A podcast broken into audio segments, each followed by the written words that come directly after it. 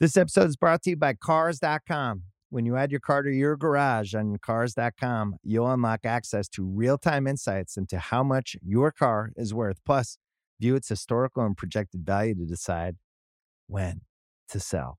So, when the time is right, you can secure an instant offer from a local dealership or sell it yourself on Cars.com. Start tracking your car's value with your garage on Cars.com. This episode is brought to you by Jiffy Lube. Cars can be a big investment, so it's important to take care of them. I once got a car that I started out with 25,000 miles on. I got it to over 200,000 miles because I took care of it. You know how you take care of a car? You take care of the maintenance, the oil, the brakes, all that stuff. And if you don't, you can have a car just completely fall apart. When your car needs maintenance, head to Jiffy Lube. They provide automotive excellence at speed. Get your oil change, brakes checked, tons of other multi care services. It's all done by expertly trained technicians who actually care about taking care of you and your car. Jiffy Lube, car more. To find coupons and start an instant online estimate, visit jiffylube.com. From Spotify Studios, this is Dissect, long form musical analysis broken into short, digestible episodes. I'm your host, Cole Cuchna.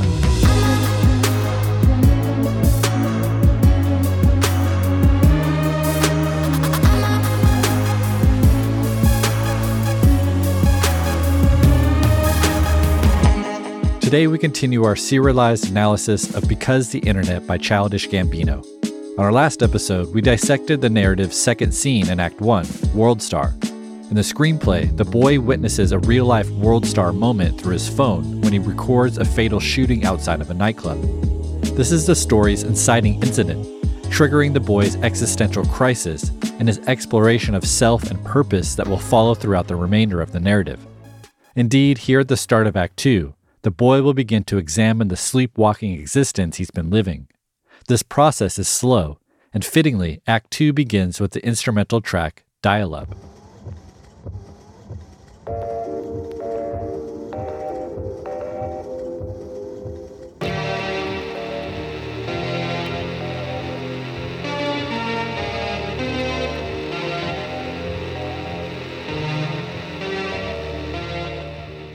This interlude is an ode to the sounds and tones of dial up internet.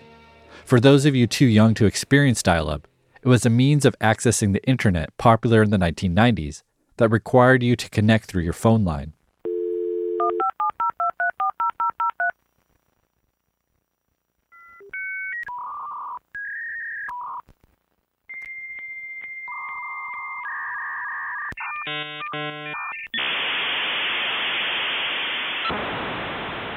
Along with the tones of slowly getting connected to the internet, the sounds of windshield wipers going back and forth repeat over and over, suggesting that the boy is trying to clear his vision. In the screenplay, Dial Up is preceded with a small scene, and it specifically notes that this scene should be soundtracked by Nostalgia by Pusha T.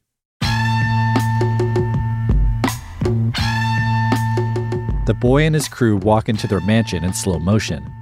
They bring in with them alcohol and s'mores fixings, getting everything ready for the big party that night. Marcus gets clean and grabs condoms. AJ grabs drugs, and Fam meditates and floats above his bed. After this brief scene, we're instructed to play dial up, which scores the boy laying in bed staring at his ceiling.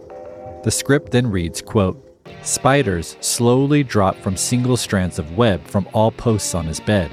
It looks pretty. All of them dropping simultaneously, swaying together.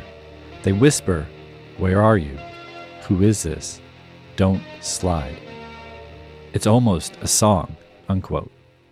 This scene introduces a central metaphor for Because the Internet spiders. We'll be able to dive more deeply into this metaphor when we discuss the song No Exit. But in this scene, they surreally ask the existential questions the boy has been confronting. Their final statement, Don't Slide, is an ominous warning for the upcoming party, as slide means to come through to an event. Slide also means to fall or fade away. And when taken in tandem with the questions, Who are you and who is this? it appears the spiders are encouraging the boy not to run from these questions. As a whole, the song dial up and the script here offer a moment of pause, almost as if the boy is buffering after the shock of feeling World Star hit him in real life. He is slowly realizing his needs, which becomes all the more clear as Dial Up transitions directly into the album's next track, The Worst Guys. All she needed was some. All she needed was some. All she needed was some. All she needed was some. All she needed was some. All she needed was some. All she needed was some. All she needed was some. The Worst Guys is produced by Donald Glover and Ludwig Göransson. The song's production is built from the sounds first introduced in Dial Up, which Glover produced himself. Ludwig then took those sounds and made a beat from them, along with the rhythmic windshield wipers.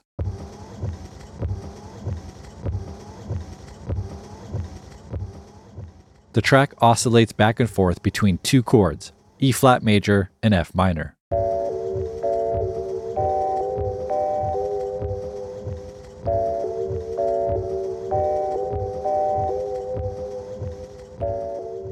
The two chords going back and forth mirror the effect of the windshield wipers doing the same thing. Later, an 808 drum kit is added.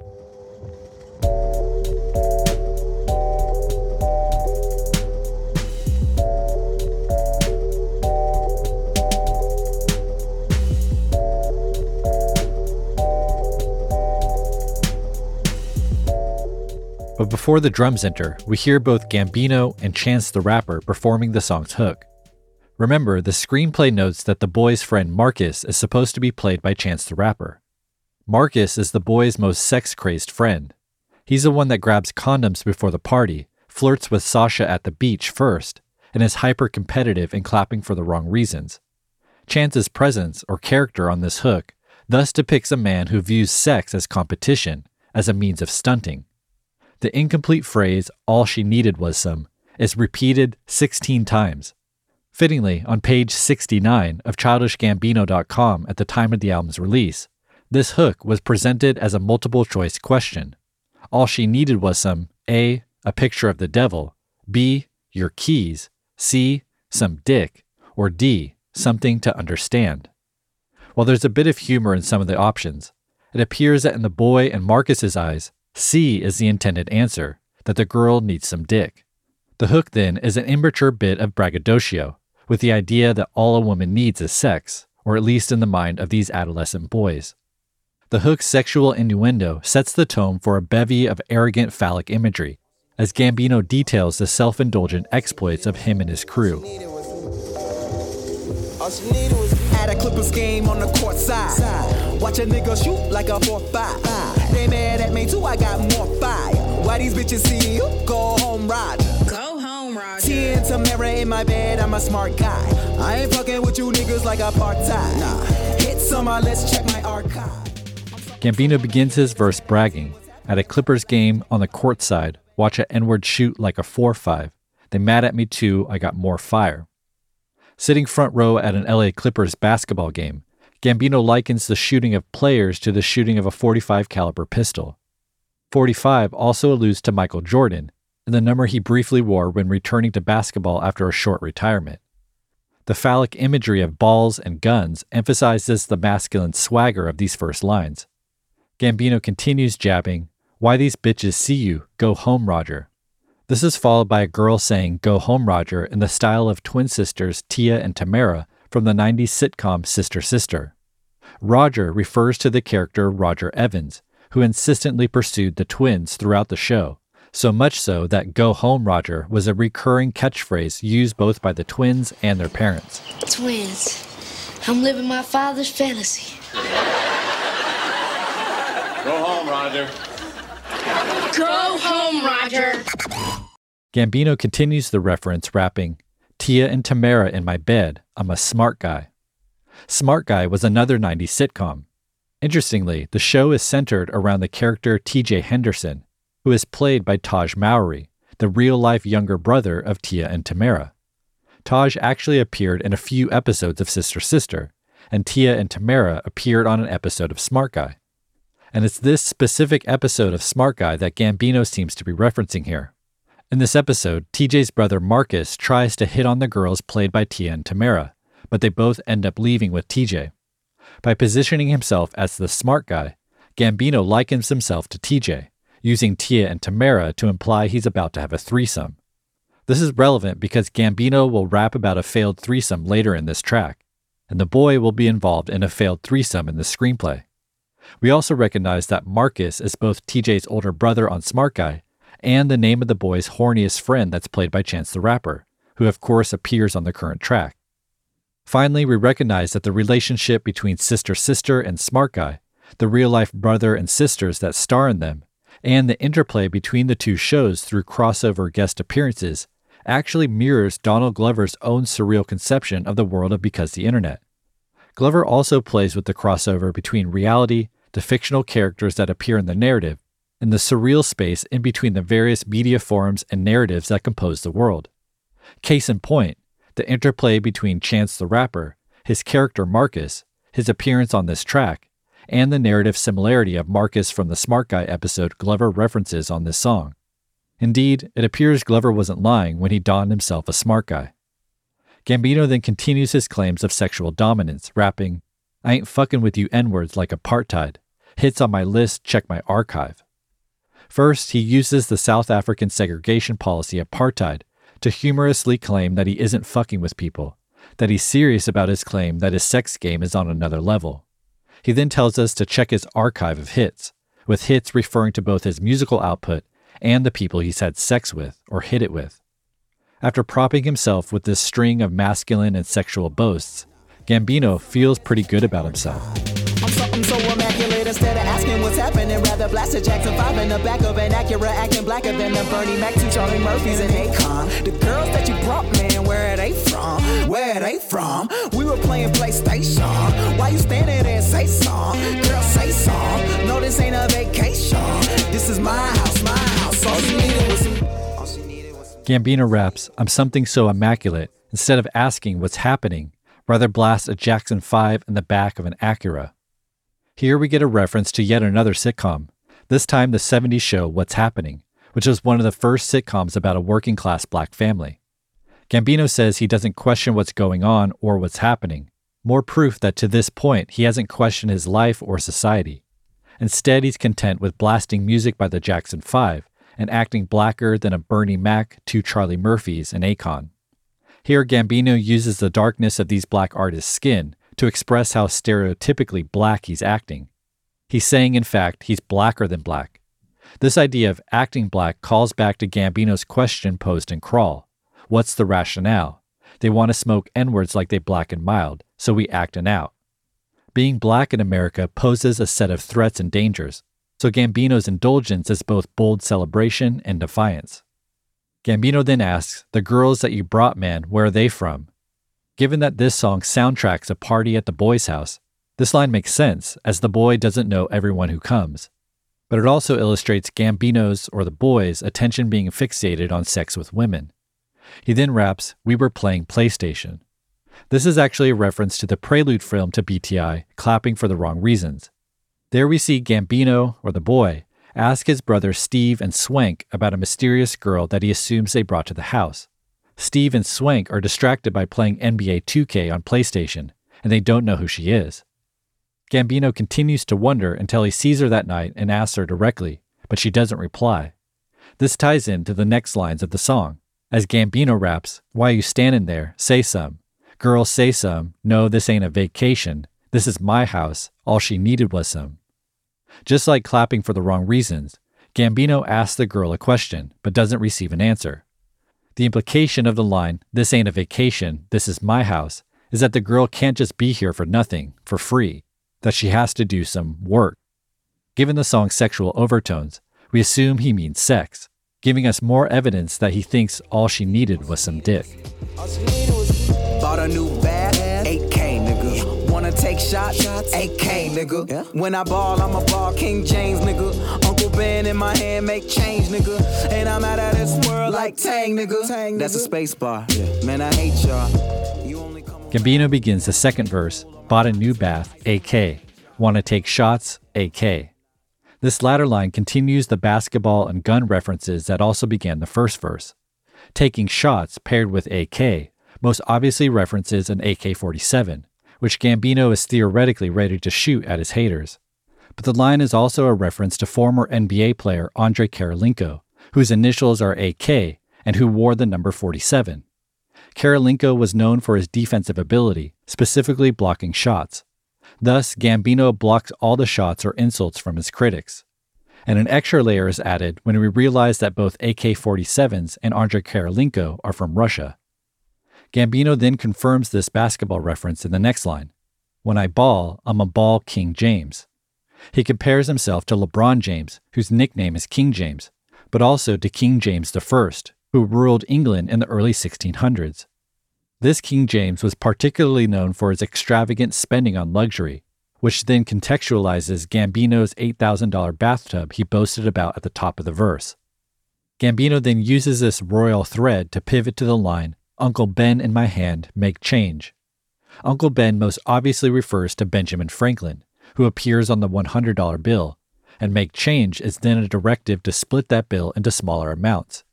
But Uncle Ben is also a reference to the character Uncle Ben, who raises Peter Parker, aka Spider Man.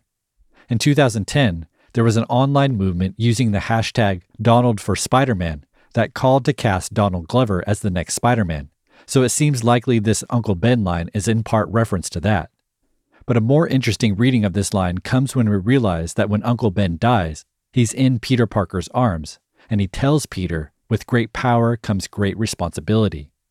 Parker then makes a change by leaving his normal life to assume the role of a superhero.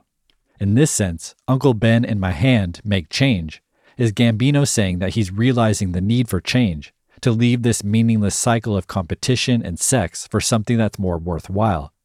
And so, in this context, we can view the death of Uncle Ben as being akin to the death the boy witnessed in Worldstar.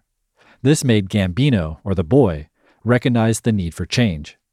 Hence, we get the following line I'm out of this world like Tang. Gambino is trying to leave this lifestyle. He references Tang, a powdered orange flavored drink most notably used by astronauts, since it could be mixed in space. Gambino's frustration with those around him is emphasized as he has to explain this line, rapping, That's a space bar. Man, I hate y'all. The Tang line was a space bar in that it was a lyric about outer space, but also that it was a decision to gain space. The immaturity and the meaninglessness of his previous exploits has tired him. This is all the more evident as the verse continues. Man, I hate y'all. You only come around when you wanna play pool my hot tub. Ice job in the garage. I had a menage and murdered the vibes. But afterwards, it was awkward as fuck. Cause I'm nervous as fuck. We cannot get it up. I, I, I, I, I need a minute, cold water to the face. I, I, I couldn't finish, got the Uber from a place on my porch, smoking vapor. Hit with the Sunday paper, listening to the neighbors. Gambino raps, You only come around when you want to play pool or my hot tub, ice cream paint job in the garage. The boy implies his crew is using him for his nice things, like the billiards table, the infinity pool, the hot tub, or the lavish cars in his garage. This was hinted at in one of the first scenes in the screenplay, when Fam aggressively insisted they took one of the boys' sports cars to the beach. However, this line could also refer to the women Gambino has been sleeping with, since play pool could be an innuendo for using him sexually. In this sense, ice cream paint job in the garage is a lurid description of Gambino ejaculating an ice cream paint job in the woman's garage. This woman seems to have just been using him for sex, something that will actually come up more clearly in the scene that this song soundtracks in the screenplay. Gambino then refers back to the threesome of the first verse, rapping, I had a menage and murdered the vag. Gambino's claim that he murdered the vag is an assumption of hypermasculine sexual dominance. In an abrupt turn of events, Gambino juxtaposes this boast with a deeply vulnerable admission, rapping, But afterwards, it was awkward as fuck, because I'm nervous as fuck, and I could not get it up. Gambino reveals here he was unable to get an erection, that he couldn't do what he once bragged about. This too reflects the scene in the screenplay we're about to detail, and also captures the destabilizing effect of Gambino's new perspective on his past lifestyle as meaningless. Gambino reels in the aftermath of this newness, rapping, I, I, I need a minute, cold water to the face. I, I, I couldn't finish, got the Uber from her place. Gambino's cadence here mimics rapper Pusha T on Kanye West's Runaway, where he attempted to emulate the character of a douchebag. I, I, I did it. All right, all right. I admit it. Now pick your next move. You can leave or live with it. it Recall that Pusha T was specifically referenced in the screenplay just before the cue for the worst guys. Much like Pusha T's character on Runaway, Gambino used to be of the 24 7, 365 pussy stay on my mind mentality, but recent revelations have forced the boy to recognize that he's in fact the kind of douchebag and asshole toasted on Runaway's chorus. Gambino then takes a minute, refreshes his perspective with cold water to the face, and leaves. He follows this by detailing himself in a pensive state, on my porch smoking vapor, hit with the Sunday paper, listening to the neighbors. After realizing he couldn't partake in the cyclical, meaningless self gratification of pure hedonism, Gambino takes some time to think. Smoking weed in the early hours of a Sunday morning, perhaps after staying up all night, he reflects on his failed threesome. He's alone now, but keeping an ear out for those around him, wondering if there's something else out there that would be more fulfilling. After Gambino finishes the end of the second verse, he repeats the hook with Chance once again. This time, there's a soft, despondent croon in the background, almost as if this is one final toast or send off for the douchebags for his past debauchery. All she needed was some. All she needed was some. All she needed was some. All she needed was some. All she needed was some. All she needed was some. All she needed was some. At this point in the song, we've heard the incomplete phrase, all she needed was some, over 60 times. The over repetition of this phrase, of all the self indulgence, sexual bravado, and stunting that it symbolized, has rendered it meaningless.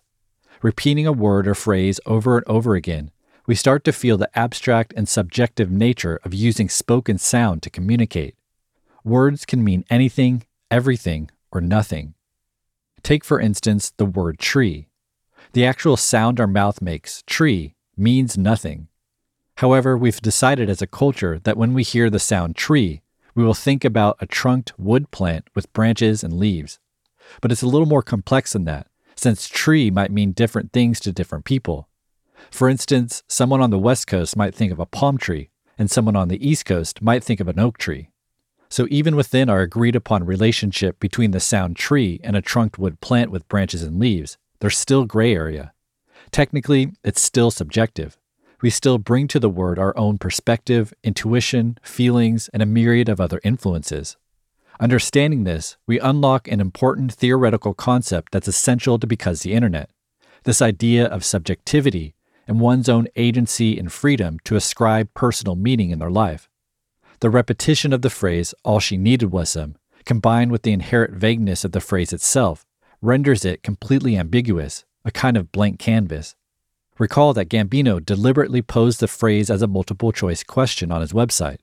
As audience, we have an equal role with the speaker in determining what the meaning is, and we get a sense that all the choices are both correct or incorrect, that perhaps all of the above and or none of the above might actually be the best answer. Still, when given the chance to determine what the phrase meant, the worst guys, Chance and Gambino, decided that it was indulgence, sex, and stunting. All she needed was some dick. The meaning they ascribed to it reflected their own juvenile and hypermasculine worldview. But we have the power to choose differently and perceive our own meaning. And this is exactly the process that the boy is coming to understand about life itself. His daily routine of party, sleep, serve, party, sleep, serve has repeated so much that the emptiness and triviality beneath it has come to the fore. He's experiencing a crisis of meaning.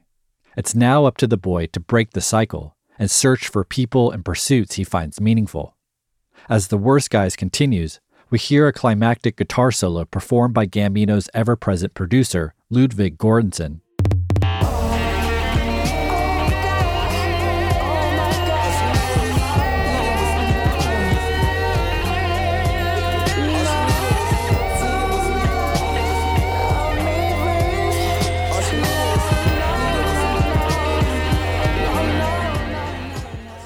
At the end of such a hyper masculine, overly sexual, self pleasuring expose, this guitar solo presents a pinnacle of phallic imagery.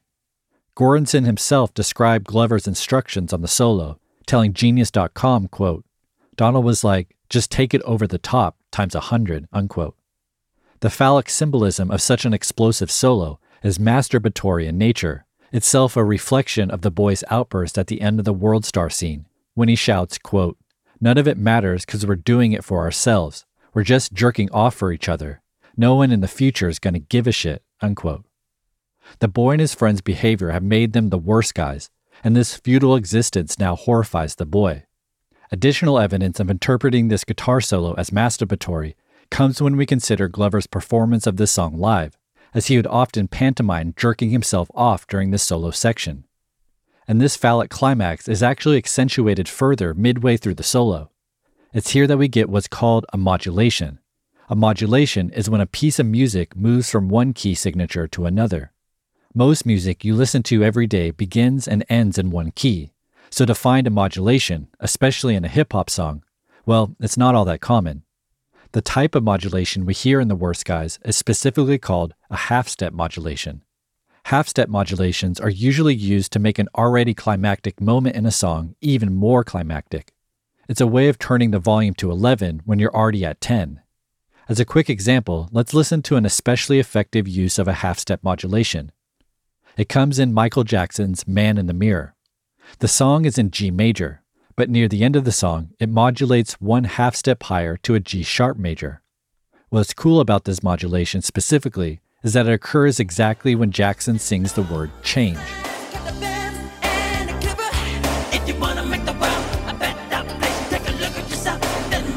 Modulation.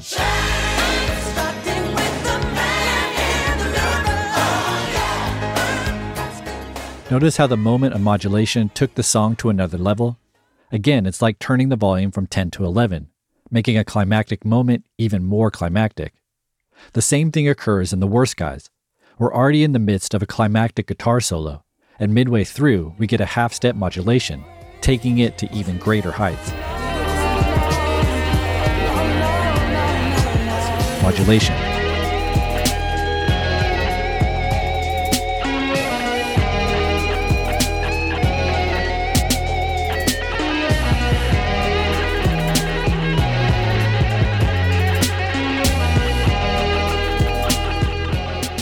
If we continue the crude but seemingly accurate depiction of masturbation, it would appear this modulation indicates the moment of orgasm.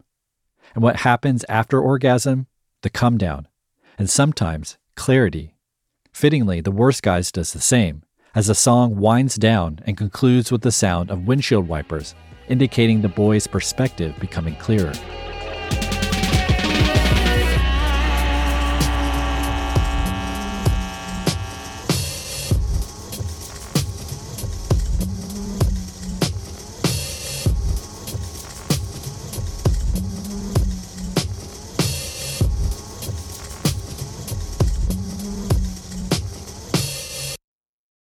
Worst Guys soundtracks a few scenes in the screenplay, beginning with the party at the boy's mansion. There are people there the boy doesn't know, like a couple making out on the bar who he tells to get off, and two guys who run out the mansion having stolen some of his stuff. Marcus comes to the boy asking about a girl he just had sex with in the shower, not listening to the boy telling him to stop inviting random people to the house. After the boy calls Marcus the Florida of his friends, he heads upstairs to his father's old room. Sasha, the girl who the crew met at the beach scene during Crawl, opens the door and pulls him in. There's another girl in the room, and the two are now on the bed. The boy gets the sense that they are probably doing drugs. Sasha then tells the boy to show them his dick, which leads to an awkward exchange. The boy asks why, and then Sasha jokes that she thinks it's probably gross. Her friend then says she's never seen a black dick before, and asks if it's purple like a grape dick. The boy doesn't react, and Sasha starts poking him, saying, Don't be weird. She starts kissing and touching him, but then stops when he doesn't get erect. She asks what's wrong, but receives no clear answer from the boy. He tries to get himself hard, but can't, and tells the girls to hold on. He goes to the bathroom and locks the door. The hedonism of Gambino's opening verse and hooks of The Worst Guys serve as perfect soundtrack for the debauchery at the party. The boy doesn't feel connected to any of the partygoers and gets mad at Marcus for inviting people he doesn't know. The boy is slowly realizing that he doesn't want any of this, that it doesn't give him any purpose. When he has the chance to engage in a threesome, he can't even get erect because he doesn't see the point. When he asks Sasha why, the question has existential implications. The bedroom scene mirrors the failed menage Gambino rapped about in the second verse. We also recall that in the beach scene, it appeared that Sasha and the boy had connected, planting the seeds of a possible romance. But it turns out all she needed was some dick. Before, this surely would have pleased the boy, as it aligned with his self indulgent worldview. But now, it just leaves him disappointed and flaccid. This kind of sexual vulnerability is in tune with Glover's discussion of sexuality at this time. On clapping for the wrong reasons, he told a story to Fam about kissing a boy when they were kids. As he explained to Vice, quote, I just said fuck it. Let me tell this story of how I one time kissed a boy. Am I gay? I don't know, maybe. But the maybe is what's really connecting us, unquote. And so it seems Glover is using vulnerability and honesty as a means of connection with his audience. For Gambino and the boy to recognize this moment of sexual impotence and being honest about it is a chance for them to evolve and move forward. When I rap about like peeing the bed, Mm-hmm. like that's embarrassing Yeah. and like but it's real and it's part of me and that's what's out there. Okay. That's it. When I tell a joke Right. about a girl s- s- say, calling my like like that shit is like real. Yeah. Yeah. Like it's like it's real and it's embarrassing and like but like we have to do that. Like we have to do that. That's the only way we're gonna move forward. So like I they all This scene is a moment of realization where the boy knows that he can't maintain the hedonistic patterns that have put him where he is. Knowing now he can't continue to enjoy self indulgence that he's coasted on for so long, the boy enters his bathroom and begins to reflect on his past. And it's here that the script instructs us to play the next track, scene two of Act Two Shadows. That's right after the break. This episode is brought to you by Jiffy Lube. Cars can be a big investment, so it's important to take care of them. I once got a car that I started out with 25,000 miles on. I got it to over 200,000 miles because I took care of it. You know how you take care of a car? You take care of the maintenance, the oil, the brakes, all that stuff. And if you don't, you can have a car just completely fall apart. When your car needs maintenance, head to Jiffy Lube. They provide automotive excellence at speed. Get your oil change, brakes checked, tons of other multi care services. It's all done by expertly trained technicians who actually care about taking care of you and your car. Jiffy Lube, car more. To find coupons and start an instant online estimate, visit jiffylube.com. Welcome back to Dissect. Before the break, we examined the song The Worst Guys and the boy's slow realization of the need for change. He had just entered the bathroom to escape a failed threesome, and this is when we're instructed to play the song Shadows. She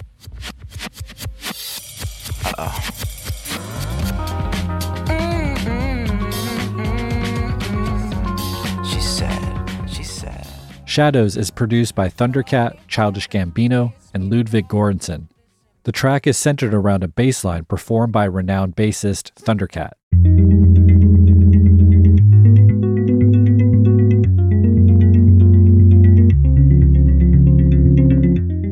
Originally, Thundercat intended to give this bass line to Flea to use in the band The Red Hot Chili Peppers. Beneath the bass line, we get a subtle but rapidly moving drum loop, sampled from the song Space Funk by Manzel.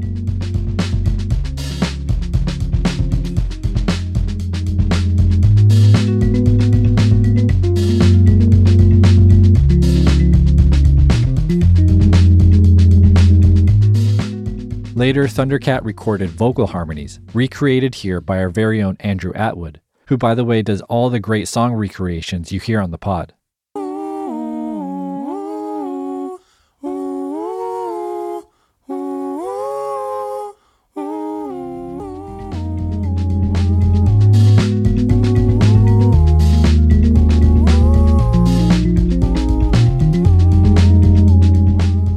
But before we hear any of the main production, Shadows first begins with a sample of the opening moments of Manzel's Space Funk, the same song the drums are sampled from.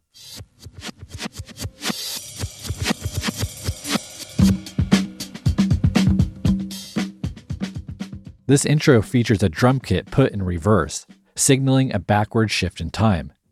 This scores the scene of the boy in the bathroom escaping the failed threesome. He sits on the floor with his head in his hands, and inexplicably, his ex girlfriend Vanessa steps out of the linen closet and tells him she wants to go out. The boy resists, and then they play fight before Vanessa asks why he's so moody. She addresses him directly by name, but it's edited out. Finally, she drags him up and opens the linen closet. Again, inexplicably, the Coachella Music Festival is taking place inside the closet. Vanessa excitedly starts to detail what they're going to do, but stops when she sees the boy brooding. He asks, You don't think this is a waste of our time? Vanessa gets mad and says no, that she doesn't think the two of them together is a waste of time. The boy then hurts her, saying, You don't really like me. I just look good when you scroll past me with the rest of your I'm almost Vashti bullshit. He then explains, I'm just trying to be honest. Upset, Vanessa says he's being mean, and she won't waste the boy's time anymore. Suddenly, she shoots up into the sky like a rocket or a shooting star, and they never see each other again. She said, she said, Love me better, kiss me back, listen more.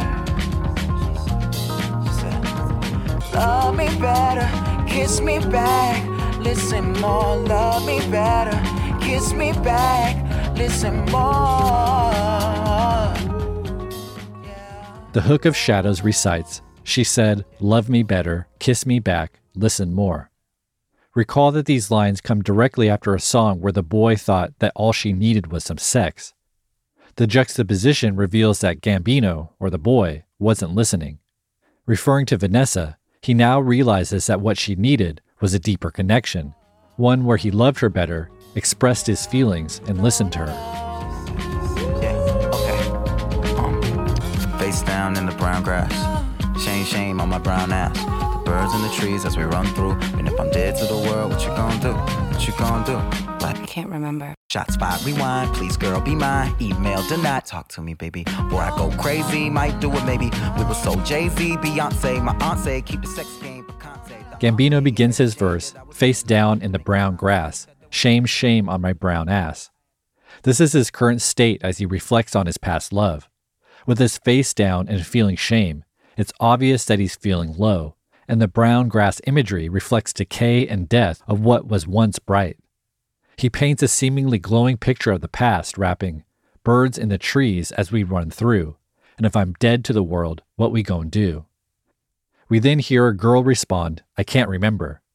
This is Gambino saying that the girl won't remember him when he's gone, a hurtful jab. His girl didn't take this lightly, as Gambino then raps, Shots fired, rewind, please girl, be mine. Email denied, talk to me, baby. Before I go crazy, might do it maybe. His jab is described as shots fired, so he tries to rewind and undo the insult, but she won't talk to him anymore. Gambino then issues a manipulative plea, as go crazy, might do it maybe, hints that he's considering suicide as a consequence of her not talking to him. The quick deterioration of their relationship seems especially hurtful, as Gambino laments, We were so Jay Z, Beyonce, my aunt say, keep the sex game picante. In 2013, the reference to Jay Z and Beyonce was most likely a reference to their hit song Crazy in Love, tying into the previous line, Before I Go Crazy. Given the deterioration of their relationship, it seems he failed to heed the advice to keep their sex life spicy and fresh like picante salsa. My aunt say keep the sex game picante. The Aunt May and Mary Jane that I was sitting on to make me try and forget that there was something wrong. Love is Russian roulette, I had the safety on. Pop pills at the Coachella. Hold my head in the weeds, man, I can't tell her. The fear that I feel, man, it might kill her. Gambino raps the Aunt May and Mary Jane that I was hitting on to try and make me forget that there was something wrong. Continuing the Spider Man illusion from The Worst Guys, Gambino refers to both Aunt May, Uncle Ben's wife and caretaker of Peter Parker, and Mary Jane, Peter Parker's girlfriend. These two female figures represent both maternal and romantic energy, Aunt May being a guiding figure for Spider Man, and Mary Jane being his love interest. In the narrative, this is the boy's deceased mother and his exes like Vanessa. He was hitting on or lightly using these women to distract himself from the pain he feels. Notably, Mary Jane is also a reference to marijuana, which we've seen the boy use throughout the script. It's revealed or realized here that his drug use is similar to his emotional interaction with women, both being used as an escape. Gambino then realizes love is Russian roulette. I had the safety on. Be it maternal or romantic, love requires vulnerability and connection, which can leave one or both parties hurt if something goes wrong, just like Russian roulette. But Gambino now realizes that he had the safety on, had detached himself from true intimacy because he feared actually feeling something and being vulnerable. Gambino then remembers more of his behaviors with his ex, rapping, We pop pills at the Coachella. Hold my head in the weeds, man, I can't tell her. The fear that I feel, man, it might kill her. Here, the pop pills at the Coachella aligns directly with the script, where the boy and Vanessa find Coachella inside the linen closet. Gambino then admits that he couldn't express himself with her. He holds his head in the weeds to hide his thoughts from her, and he smokes weed to hide his thoughts from himself. Considering that both the song and the script here is a flashback, this also suggests that Gambino's existential dilemma has been in the back of his mind for quite some time, but that he was unable to express it to those who might have cared for him. Now lonely, his introspection reveals only regret. The fear that I feel, man, it might kill her. Man, it might kill her. It's the prep school might kill her. With the drums and the grooves, so it feel Dilla. I don't care what he say. I'ma get my platinum back like I'm a half ton gorilla.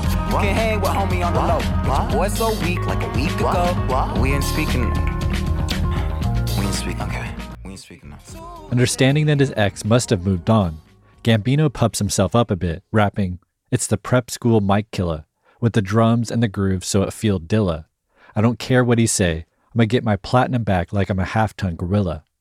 In a bit of hyper masculine aggressive posturing, Gambino says he's a mic killer, or great rapper, who makes music with a likable groove akin to iconic producer Jay Dilla.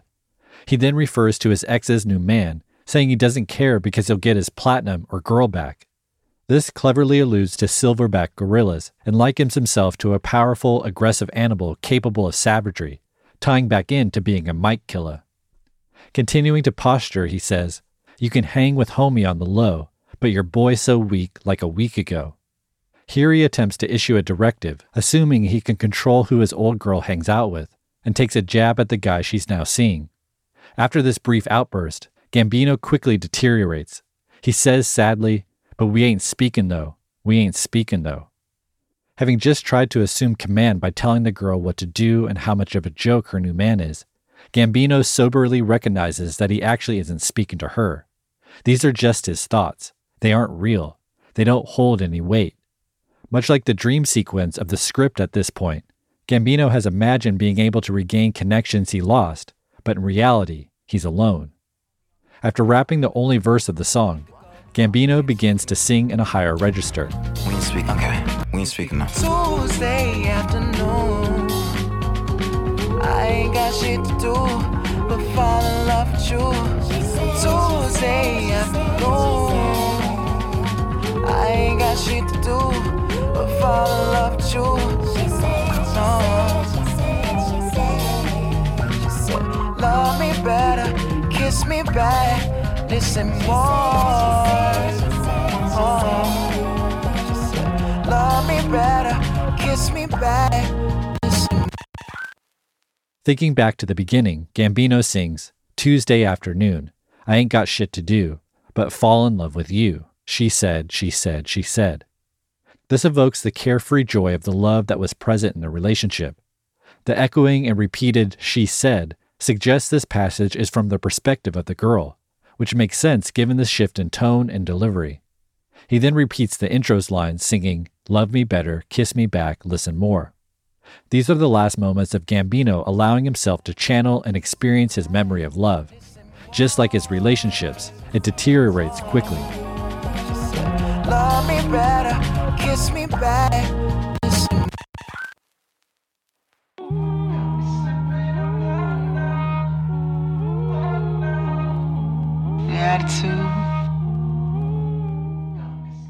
Here we have three vocal tracks.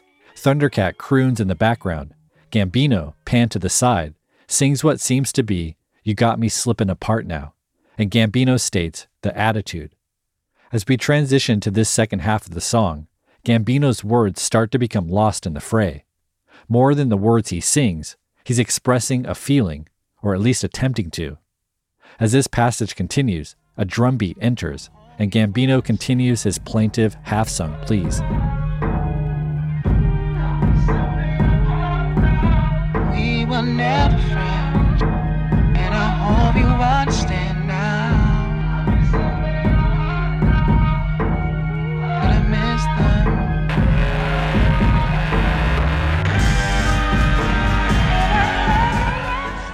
In the forefront, Gambino sings We Were Never Friends, and I hope you understand, but I miss them. This is a plea. Gambino, giving voice to the boy's thoughts, laments his past failures. We were never friends is a reference to all the connections he thought he had made, whether it be his exes, his crew, or even his mother. This calls back to the lyric, Love is Russian roulette. I had the safety on. Gambino numbed and guarded himself against intimacy. His perspective has now changed, and he wishes he had been able to connect. His introspection is full of regret, and his crisis finds no ready answer. This more abstract, surreal musical section seems to align directly with what the boy is experiencing in the screenplay. After Vanessa shoots off like a rocket, the boy is abandoned and alone in the bathroom. Inexplicably, a group of glowing blue coyotes or wolves suddenly circle him, likely a residual subconscious after effect of his reflections about Coachella. The coyotes are depicted as stereotypical hipsters, and they chat about obscure music and live performances. The coyotes do this while eating the boy alive, and the boy lets them. It appears this part of the scene aligns directly with Shadow's next explosive section, a section producer Ludwig Göransson described as all hell breaking loose. A heavily distorted guitar enters.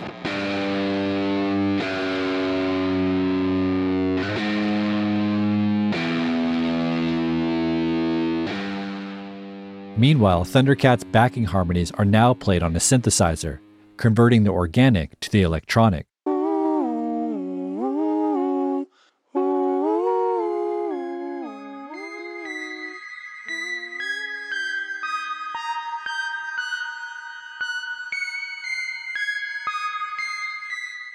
It's during this breaking point that Gambino's voice shifts to a higher register, accentuated by muffled distortion.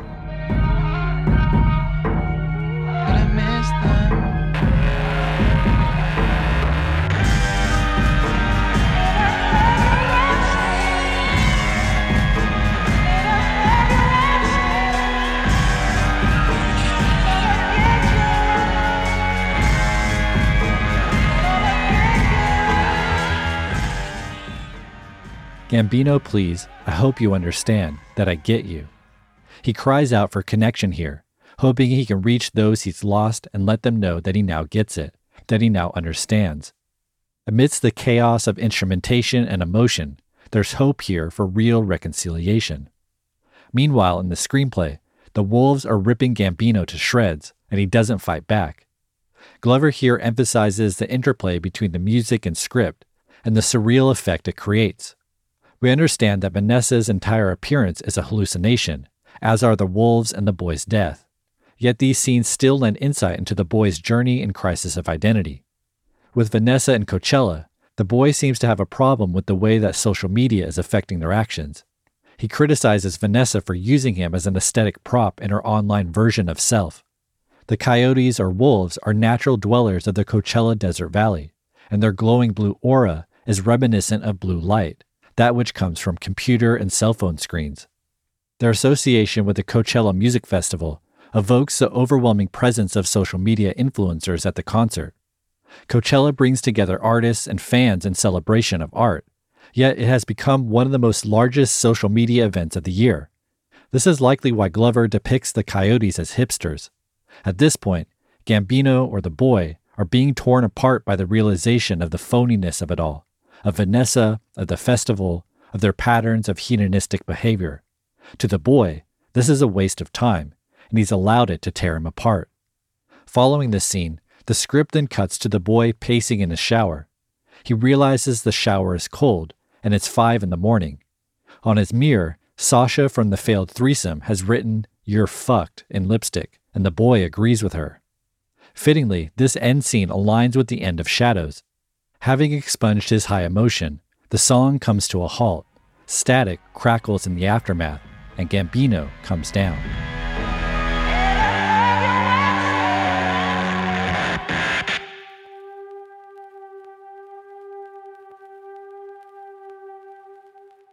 The boy's cold shower shocks him back into reality. The realization of misconnection is a reawakening for him. Similar to the windshield wipers signifying his vision being cleared, the cold water of the shower suggests cleansing and reinvigoration. He understands now that his new perspective means he has to go back. He has to revisit the connections he once had. In the script, he goes into the living room and finds the disheveled aftermath of the party. He wakes up his crew and tells them that they're leaving for Oakland.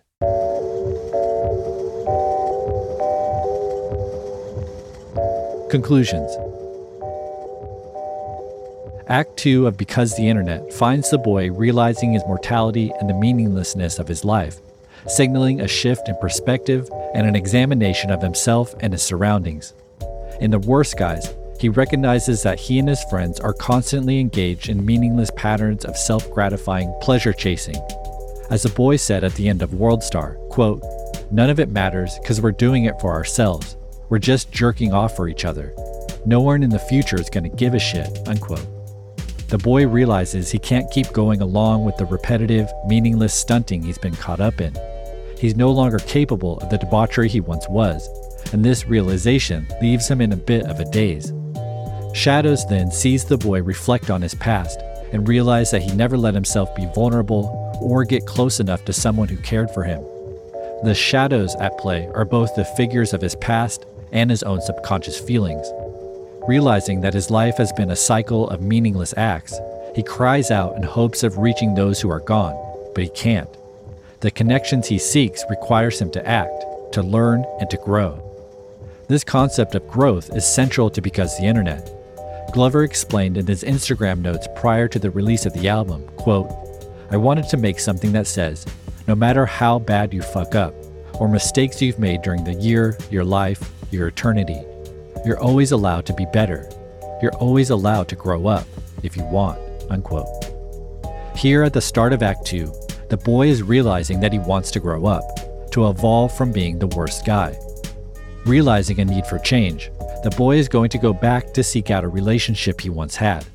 He gets his crew together, they get in the car, and they head to Oakland. 106. LA, it's your girl Yesi Ortiz. Got some brand new music. I need you to turn it up and let me know what you think. It's Lloyd called Oakland on Power 106. I was making Japanese and she's watching DVD. Of course, this is because the internet's next track, Telegraph Avenue, a song we'll examine note by note, line by line, next time on Dissect.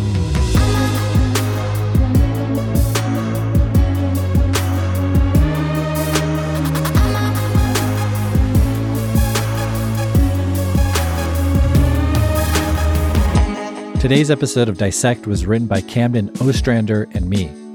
Remember, you can go deeper into the world of Because the Internet through the supplementary guides on our website, dissectpodcast.com. While you're there, be sure to check out our limited Season 7 merchandise. Also, be sure to follow us on social media at Dissect Podcast. Today's episode was edited by Eric Bass and me. Song recreations by Andrew Atwood. Theme music by Bureaucratic. Okay, thanks everyone. Talk to you next week.